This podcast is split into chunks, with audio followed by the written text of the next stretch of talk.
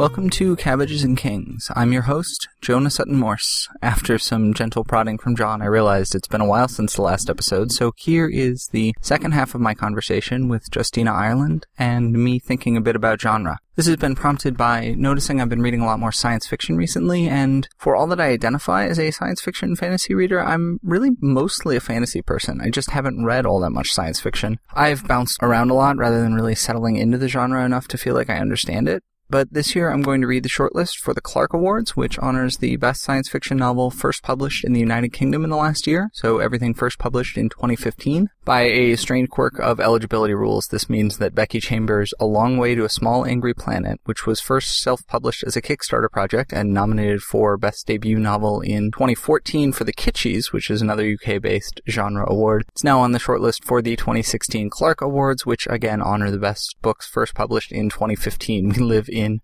strange, interesting, and dare I say science fictional times. I'm kind of breaking a rule here because when I started Cabbages and Kings, I promised myself that the one topic that would be off limit would be awards stuff. I wanted to talk about books, not the endless conversations that swirl around science fiction and fantasy awards and communities. That little note about Long Way to a Small Angry Planet, which I've read and enjoyed, is as close to award neepery as I plan to get, I promise. I am going to have Maureen K. Speller back to talk about the Clarke Award shortlist, along with Megan of the blog From Couch to Moon. We're going to read the six books shortlisted for the Clarke Award this year and talk about them, hopefully before the award is presented in August. And we'll probably talk about whether and how these represent the science fiction field, in the UK at least, as it stands, and maybe even what science fiction is. I think there is some value in awards that can provoke discussion and consideration of books, after all. I'll have a link to the short list in the show notes, but the books in no particular order are The Long Way to a Small Angry Planet by Becky Chambers, Nnedi Okorafor's The Book of Phoenix, Iain Pears' Arcadia, Europe at Midnight by Dave Hutchinson, which I dearly hope can be read without first reading Europe in Autumn. Way Down Dark by J.P. Smythe, which is a little tough to get in the US, so if you want to read along, go find this soon. And Children of Time by Adrian Tchaikovsky, who's been on my to try list for a while, so that's a plus. So, uh, discussion to come. Thinking about the award and my general uptick in reading science fiction recently has made me wonder a bit about what even is science fiction anyway. I think drawing genre definitions is usually a fool's game, and I don't plan to hold all of these books to this particular standard. But I do actually have a pretty clear idea of what I hope for when I settle in to read a science fiction novel. I'm looking for a moment of clarity that either unsettles my understanding of how the world works or makes concrete a vague notion I have about how the world works and how that constant would look different in an entirely different setting. A few examples. The first from Larry Niven's Ringworld. When the characters are first learning about the Ringworld, Niven explains for them with an evocative passage that starts with a candle and a thin strand of thread wrapped around it. The candle grows to the size of a sun, the thread to the Ringworld itself, and at least for me, suddenly the immensity of space, the engineering required to create a project like the Ringworld, and the size of the area to be explored all snapped into focus. This is still a moment I remember when I'm thinking about scale and how changing scale can entirely redefine a problem or the world. The second example comes from another older science fiction novel, Hal Clement's Heavy Planet. Here, Clement imagines a very dense elliptical planet with much higher gravity than ours. The inhabitants explore the planet as a way to describe what such an environment could be like and how, again, our perspective would be fundamentally changed. The notion of a fall of a body length, even for creatures measured in inches and adapted to such gravity, is instantly lethal, for instance. There changed ways of interacting with the world because of this. Clement wrote an essay where he suggests basically this kind of science fiction, which I think of as thought experiment sci-fi, is a game between the author and the reader.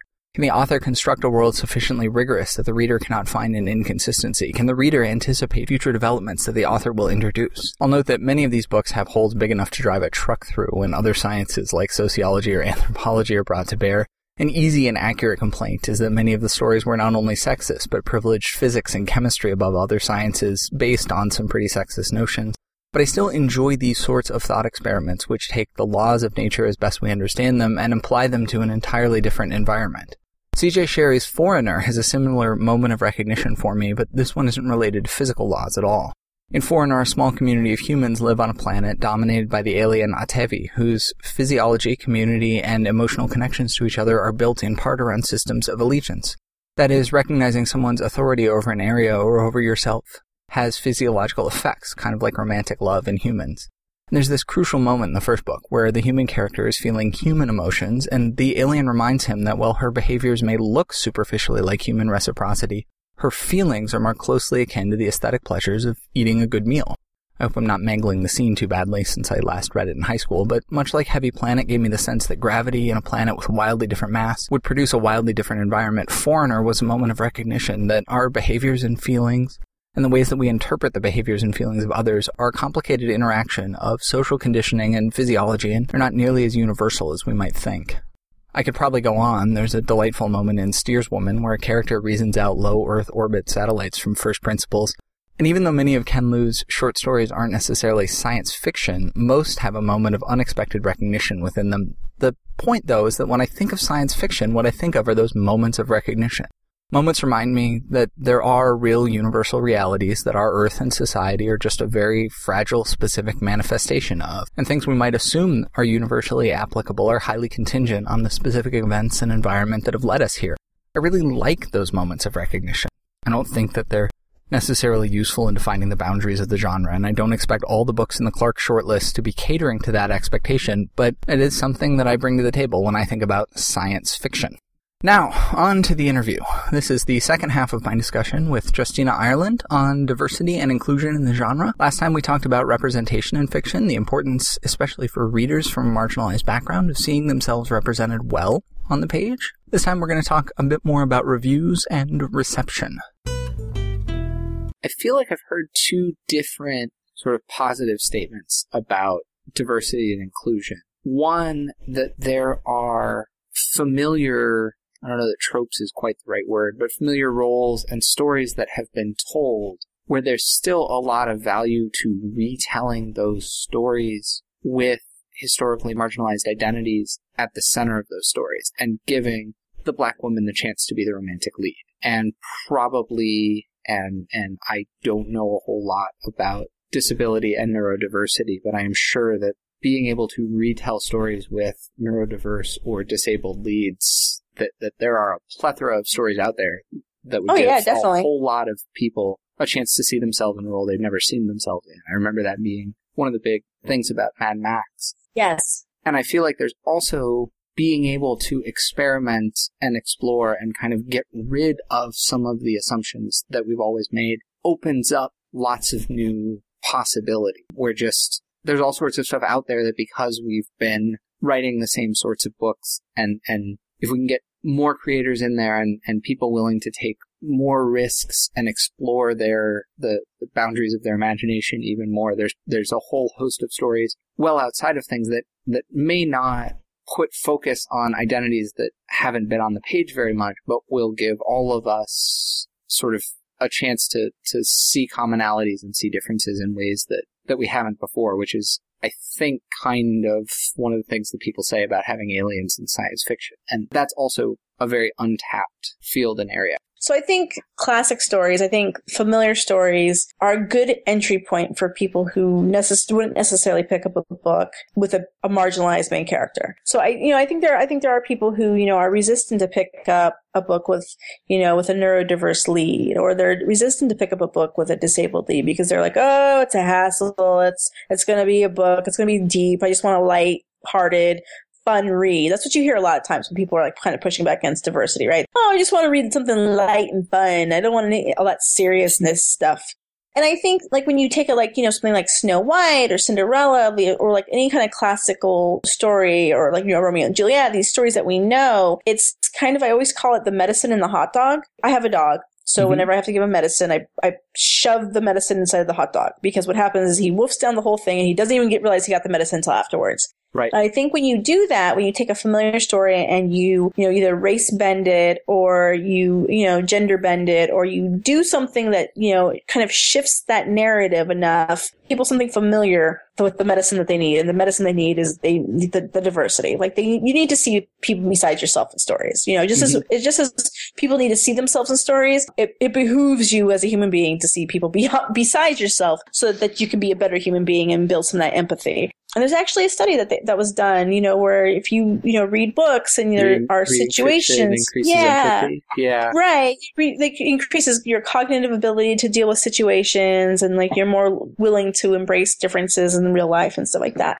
So, like, I think that's that's really important. But I also think there are only so many stories that are going to be told. Like, like ancillary justice. If you look story, it is nothing really new. Like, you know, there are a million, you know, swashbuckling revenge space stories out there. Right. What made it different was the way that Leckie used gender. Rachel Bach, who just wrote the Fortune's Pawn books, mm-hmm. it's just basically a mercenary in space. But because the main character happens to be a female mercenary, all of a sudden it's something new and fantastic and fresh. And it's those are it's actually an awesome trilogy. I loved it. So like I think it's really important to like think of like there really are no new plots. Like they always you always you're you know everyone's had that English teacher who's like right. all the stories are always told, all told by Shakespeare. Yep. And that's true to to a degree, but what the difference is the characters. You know, I will go to hell and back with an interesting character and a shitty plot. Mm-hmm but I'm not going step two with a plot that's formulaic and bland characters. Like, I don't care how complex your plot is. If your main characters, if your characters are flat, you're, no one's going anywhere with you. Um, and I think you can do that. I mean, like, I think just like, just writing different characters, like giving people something they haven't seen before in a familiar plot, it's like training wheels for diversity. It's like people are going to read it um, just because they know the story. Like people love the um, kidnapped princess or mistaken identity stories. You know, there's right. a million stories of mistaken identity in fantasy, right? But if you, you know, if you put in, you know, two princesses who fall in love instead of a princess and a boy, or if you put in, you know, a disabled princess or a neurodiverse princess, like all of a sudden the story is different and the and the obstacles are different.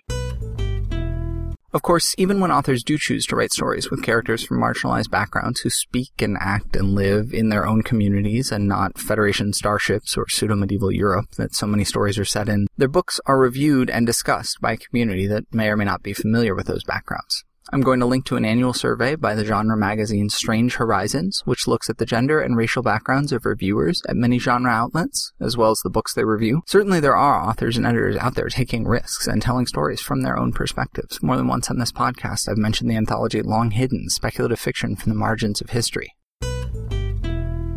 my biggest pet peeve when people do make those daring choices, right? When they do try something different, is the reviews you you read. That the the pushback you see in these these reviewers. We saw it with the Long Hidden anthology, where someone yeah. was like, "Well, it was so it was all good except for this one story written in vernacular, you know, AAVE," and it's like the literary you, trick. I believe was right. the phrase. Yes, yes, it was. And I'm like, that's not a literary trick. Just because you've never been somewhere where people speak that way uh-huh. doesn't mean it's like a literary trick.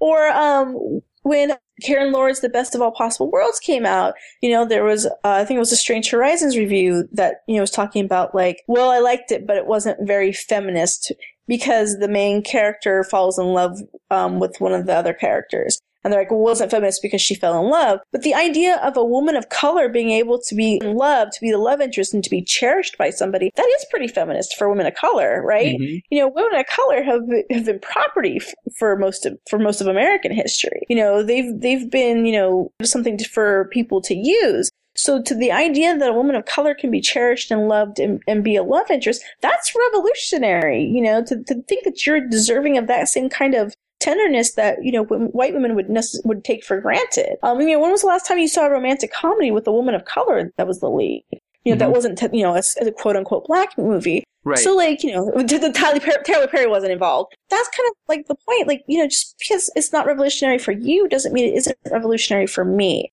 And I think that's that's one of the things that you know reviewers are terrible at is taking themselves out of their little narrow headspace of experience and saying, okay, how would other audiences receive this piece? And how do I review this in the broadest possible terms? Because I don't think if you're a reviewer and you only read, you know, you would never have a reviewer who's only like, I only read military sci-fi set on a generational spaceship.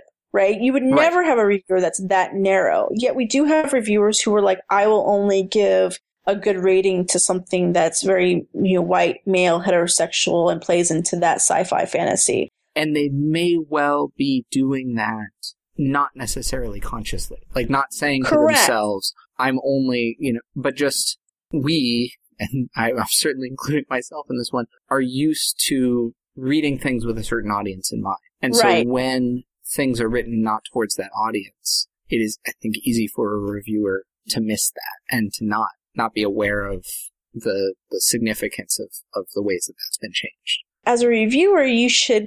Like for so for one of the things I do now when I read because I'm trying to to read, I'm trying to question myself because obviously I have a lot of internalized bias even against people of color. Right, that's one of the things about living in society is even as a person of color, you start to internalize those those biases. So one of the things I do when I read things, if I, when I have a negative reaction to something in the text, I try to stop myself and think, why am I having a negative reaction? Is it because I find it truly offensive, or is it because it goes against something I've been taught? You know, you Mhm. see that a lot with promiscuous women on the page, right? You know, you automatically get that, uh, why is she, you know, why is she such a whore? It's like, Mhm. whoa, wait, like, why am I thinking those thoughts when there's nothing wrong with, you know, if it was a dude, I would be like, yeah, go get it. So, like, that's one of those things that you have to kind of question with yourself. And I worry if anybody who's a, attempts to be a critic isn't always questioning their tastes and their bi- internalized bias. Because if you're a critic, you should, that should be part of your mantra, you know, looking at a piece of work and looking at it critically, you know, looking at the subtext,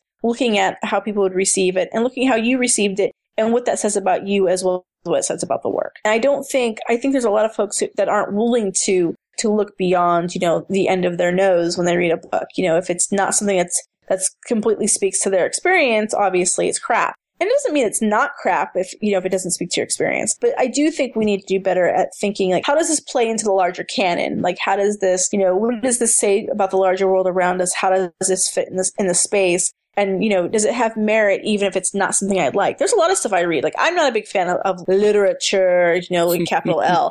I'm not a big fan of like the Franzens and the um all those like deep literary meaning kind of books where like the middle aged white dude tries to have sex with someone he shouldn't have sex with. Like that's not my deal. But I understand why people do like it, and I understand why people think you know that's a worthwhile you know bit of literature. Why is You- why it's a worthwhile reading? You're a better person than I am. I, I will try to figure that out sometime later, I I'm think. like, I- I'm like pretty. I think it's the pretty sentences. Like they're really like sometimes you read those books at a sense level, and they're they're just you know it's just really an interesting way of arranging words. And then sometimes you're just like, ah. Yeah, but at the same time, I understand why people like it. You know, it's not my thing, but I can I can critique something and say this doesn't appeal to me, but these are the people it would appeal to. And I think that's something that, that reviewers especially should do a little bit better job of. Is you know like I'm not you know I don't expect everyone to give good reviews, but I do think, especially when it's something that you're like, this was clearly not written for me. There's, there was clearly a subtext here I missed. That doesn't mean it's a bad book because you missed the subtext. It means you missed the subtext. Mhm. Those are two different things. I remember you tweeting, and half of the reason that I had you on this podcast was because I wanted to ask you about a couple of, to expand on a couple of your tweets. I remember you tweeting at one point something like, if prejudice is shown on the page, it should be deconstructed on the page. And I think that in that you were talking specifically about some historical books with historical settings, but I feel like it, it Right. applies in many ways both to secondary world or far off science fiction as well as historical settings. Are there things that you've that you've noticed that kind of say to you, well, I'm, I'm getting worried about how the author is going to handle this, or I really like how the author is handling this and is able to both portray prejudice but also kind of deconstruct and show what the, the problems are with that worldview? So yeah, so like one of the things we see, I see a lot in books is when you have the good white person or the white savior character, you know, the main character who doesn't necessarily know anything about this world. You know, we see it a lot with conquerors, the dances with wolves syndrome or the, Mhm. you know, the last samurai syndrome where like this white dude shows up in this like foreign culture. And it could be an alien culture, it could be elves or, you know, orcs or whatever the hell you want to put in there. Because it's usually not people of color. It's usually some other kind of fantastical stand in and they show up and you know they learn a valuable lesson because they do all these things that are wrong and you know there's this kind person they usually fall in love with it's usually like very you know stereotypical like native american woman kind of character but you know just think what was the movie the blue with the blue people that um Avatar, right? thank you yeah right I was I was just thinking about that. I was thinking, wait a minute, are you just giving me the plot synopsis of Avatar here? well, I actually didn't watch that movie because I've seen Dances with Wolves when I was younger, so I'd already seen that movie. That's basically right. Avatar is basically Dances with Wolves with blue people. I, I didn't see Dances with Wolves, but that sounds right. Oh. Yeah.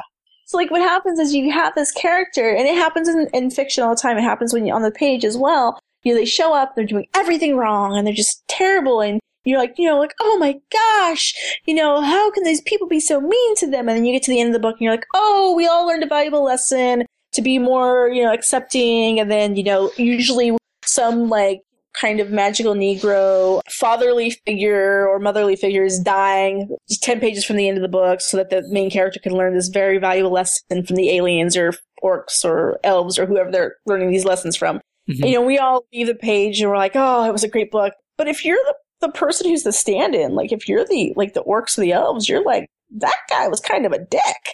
Like, yeah. you know, like, you know, the whole page, the whole book.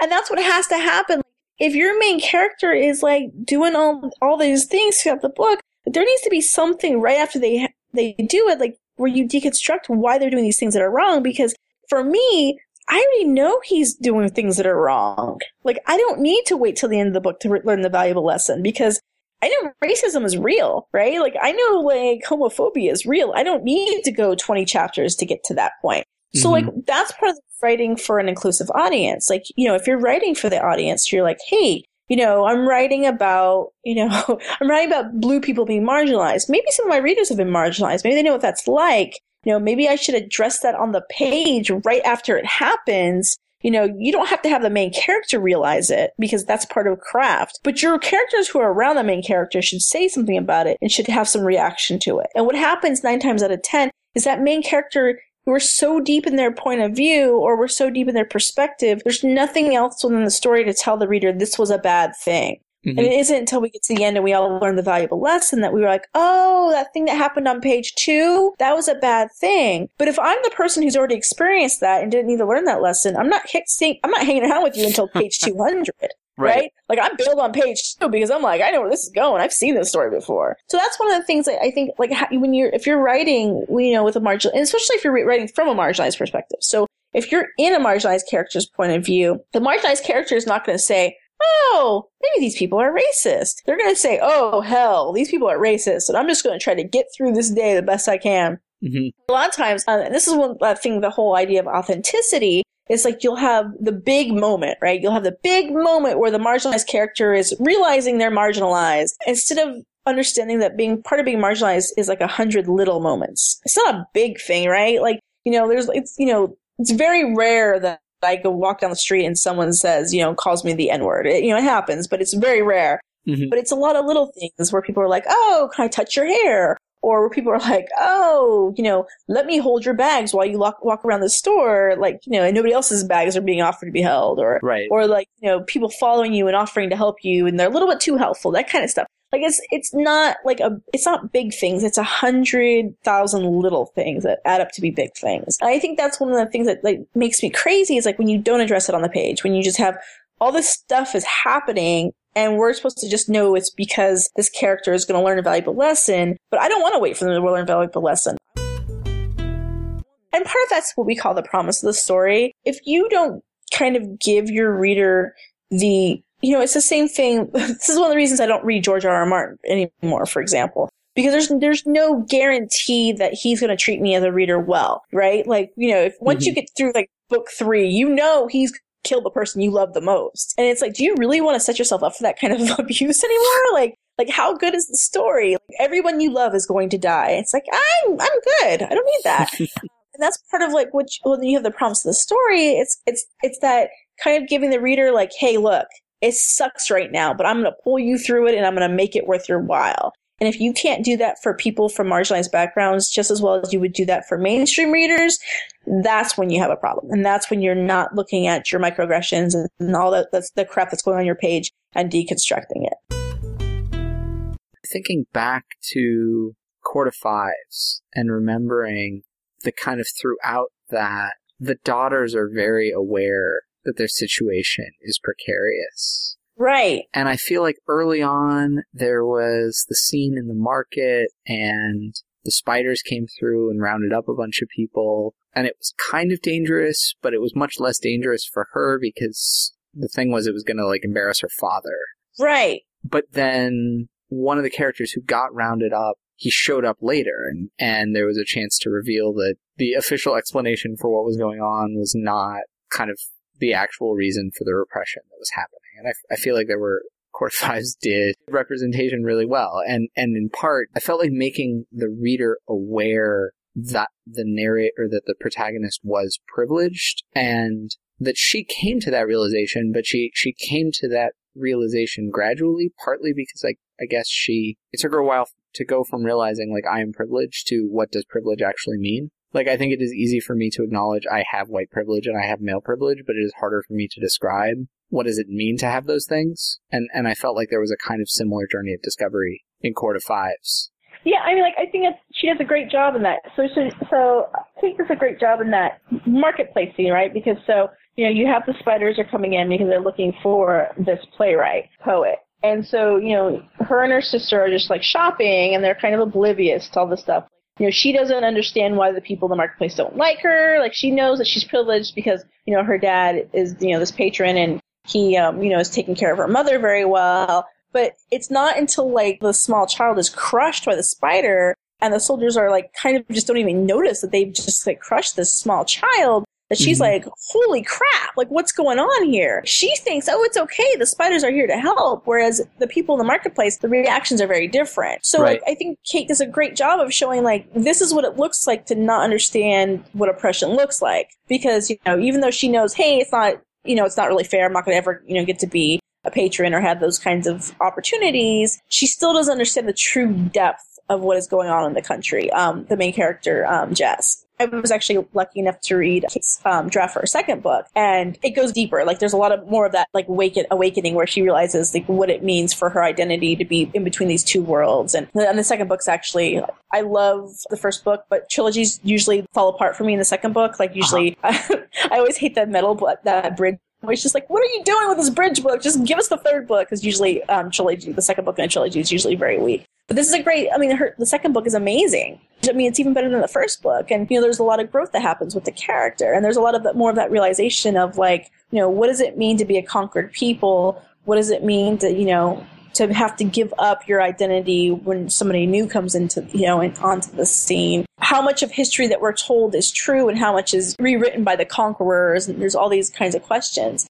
But I think that marketplace scene is like for, for authors or for writers who want to understand what it's like to, you know, write microaggressions on the page and dismantle them and not in like an obvious way, right? Like there's the obvious way to dismantle it. It's like, how dare you call that person that thing? That's a not a nice thing to call that person. Right. It's a very obvious dismantling of a, of a microaggression or of a, you know, a belief. But there's also the more nuanced where, where you just have the crowd reacting maybe differently than the, than your main character, and you show that, and you you know your main character is like, why is everyone reacting differently? And they just kind of start to observe this stuff. So yeah, like I, Court of Fives is, I mean, it's such a great book, and it's such a good example of how you can do diversity within fantasy without you know hitting someone over the head with the diversity.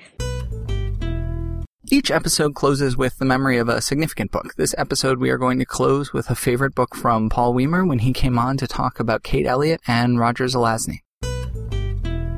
The Hobbit and the Lord of the Rings. Go on. Okay, so now cast your mind, cast your mind back to back to uh, 1980, and I found, and this is when I'm discovering fantasy fiction and learning all that, and my brother and I discovered that this week, that the coming weekend, they were going to have the animated Hobbit and the two animated Lord of the Rings movies on television that weekend. Yes, and, yes, I've definitely shown my four-year-old the animated Hobbit. It is awesome. And he thought I should read the books before seeing that. So in about four and a half days, I read the entire Hobbit and the Lord of the Rings to be prepared for this. Uh huh. Because I felt and he felt that I should read it before I actually see it. Of course. So it was with great anxiety and interest that I, I dove into these books, ripped through them, and so I could watch them. Now, I was rather surprised at the changes in the animated versions. There are. It's like, wait a minute. A couple of slight differences. Now, I seem to remember the animated Lord of the Rings doesn't end at the end, but maybe that's because I only saw the first movie. Right, you only saw the first one, which okay. kind of stops a part and a half, and then the and then the second one doesn't even quite match up completely with that, and that's the one with the infamous song. I don't actually know this. I'll have to look it up. Where there's a whip, there's a way. Oh, That's yes. that's what yeah, that comes from the second animated Lord of the Rings movie. Uh huh. And also has the weird, strange, strange thing that hobbits are turning into humans. And I thought, wait, what? This is not in the book. And I went back, like, so looking through, I started looking at saying, nope, nope, nope, Nope. this is not in the book, Not I- I was- canon. not canon. It's like it was my, it was what it was my first real example of how you could take a book and warp and edit it for an adaptation because it was really, I think about it, really the first adaptation I've seen of a Mhm. book I had just re- I had read. So so I got to read the Lord of the Rings, and I still have the edition because I bought this. this, this it was this little slipcase that has has the Hobbit and the and three Lord of the Rings books. I still have that. I mean, it's got to be twenty years old at this point. More than twenty years old at this point. I still have it. I've been carrying it around with me across the entire Mhm. country. So My my first edition was the one with the oval covers, where the two towers is Gimli and Legolas, and all of their hair. oh god, yeah. I'm, I'm a little disappointed that I'm on like my fourth edition of the Lord of the Rings now, and no longer have that one because th- there was something a little bit special about that one. Wow. Yeah. Thanks for listening to Cabbages and Kings. Please let me know what you think of the show. On the website, cabbagesandkings.audio, there's a feedback form and also a page if you'd like to be on the show. Or just go ahead and email contact at cabbagesandkings.audio. I'm on Twitter at jsuttonmorse. The show is on Twitter at kingcabbagecast. Let me know what you enjoyed, what books you're reaching for now, what I can do to make the show better. The website also has an occasional blog, my running tweets on books I'm reading, and importantly, a link to the RSS feed for this show, which you can also find on iTunes and wherever fine podcasts are aggregated. Until next time, enjoy your reading.